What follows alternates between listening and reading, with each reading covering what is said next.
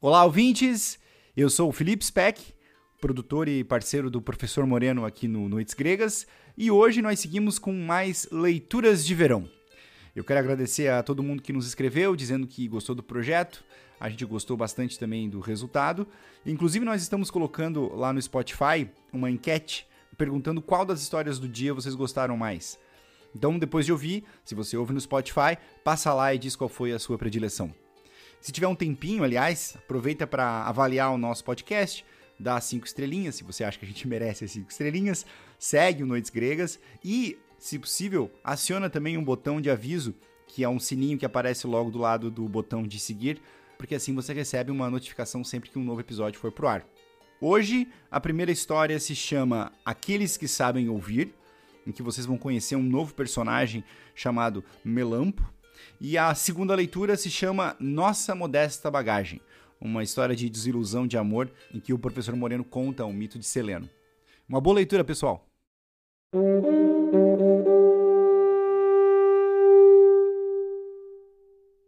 A primeira leitura de hoje eu vou dedicar a todos os terapeutas, ao meu terapeuta em especial, que muito me ajudou, mas todos esses que trabalham com a alma humana.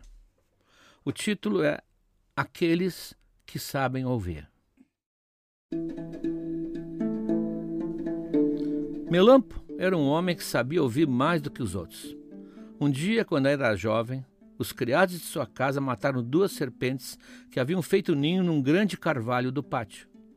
Conduído, Melampo fez-lhes um funeral piedoso e passou a alimentar os filhotinhos que tinham ficado no ninho. Uma tarde, quando dormia à sombra fresca do carvalho, foi acordado pelas pequenas serpentes que lambiam delicadamente seus ouvidos.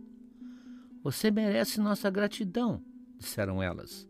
E ele se deu conta, maravilhado, de que podia ouvir e entender a voz dos animais.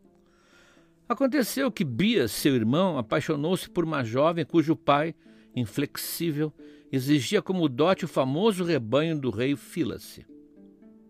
Melampo aceitou ajudar o irmão a roubá-lo, mesmo sabendo que era muito arriscado. Como previa, foi preso pelos guardas. Mas o rei, admirado com esse exemplo de amor fraternal, condenou apenas um ano de prisão. No escuro de sua cela, numa noite, Melampo pôde ouvir os cupins que roíam as grossas vigas do teto. Falta muito pouco para que tudo isso venha abaixo, diziam eles. Melampo convenceu os guardas a tirarem-no dali.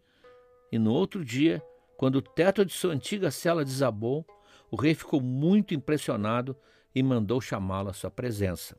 Talvez ele soubesse como curar Íficlus, seu único filho que sofria de impotência.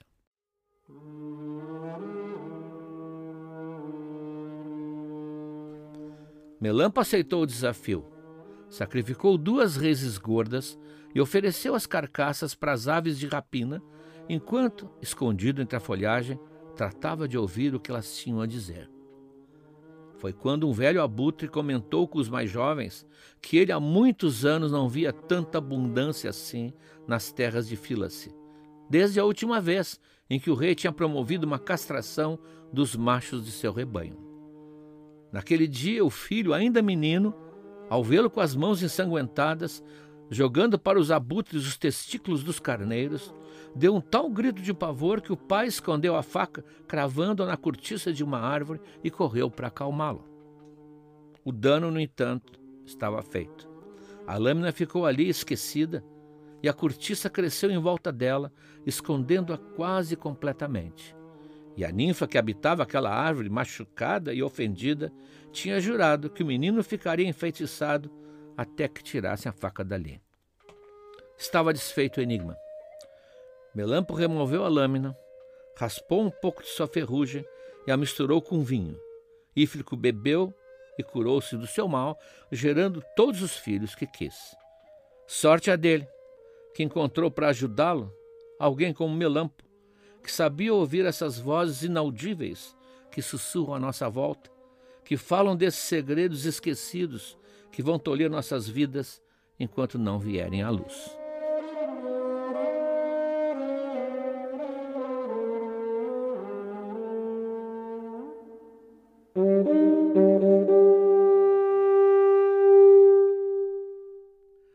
Nossa segunda leitura de hoje é um texto com o título Nossa Modesta Bagagem e vai de um mito quase desconhecido de Seleno até a Odisseia de Homero. Todos os que sofrem por amor deveriam conhecer a história de Seleno, um jovem e belo pastor da Acaia, que se apaixonou perdidamente por Argira, a ninfa de uma das fontes da região.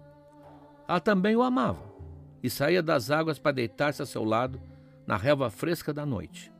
Com o tempo, contudo, a beleza dele começou a fenecer e a ninfa deixou de visitá-lo. Ao se ver abandonado, o pobre pastor morreu de puro desgosto. Mas Afrodite apiedou-se do seu sofrimento e transformou-o num rio que corria para o mar, onde suas águas iam se juntar às águas da fonte de sua amada.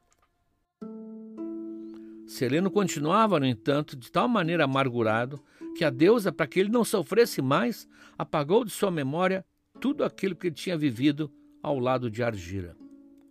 Pausânias, na sua descrição da Grécia, indica a localização precisa desse rio, em que os desiludidos de amor iam se banhar para esquecer as dores do seu coração.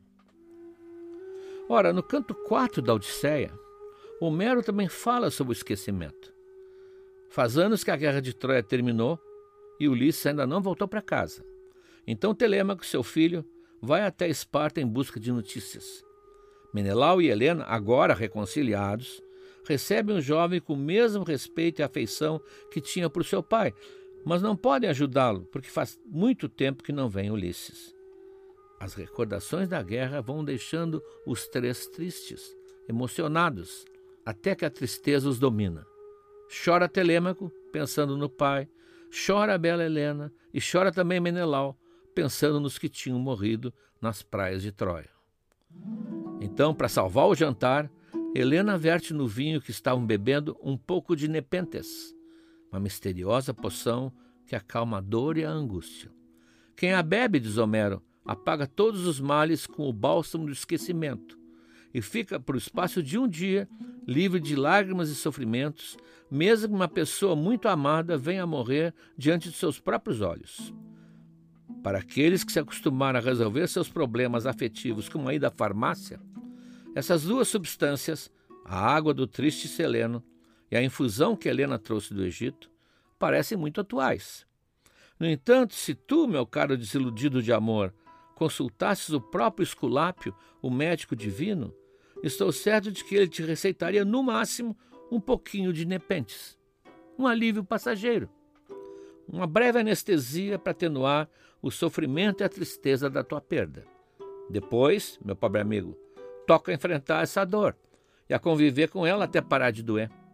Não apagues tuas memórias, nem as boas, nem as más. Nesse mundo, somos fugazes viajantes e nossas alegrias e tristezas constituem juntas a nossa modesta bagagem.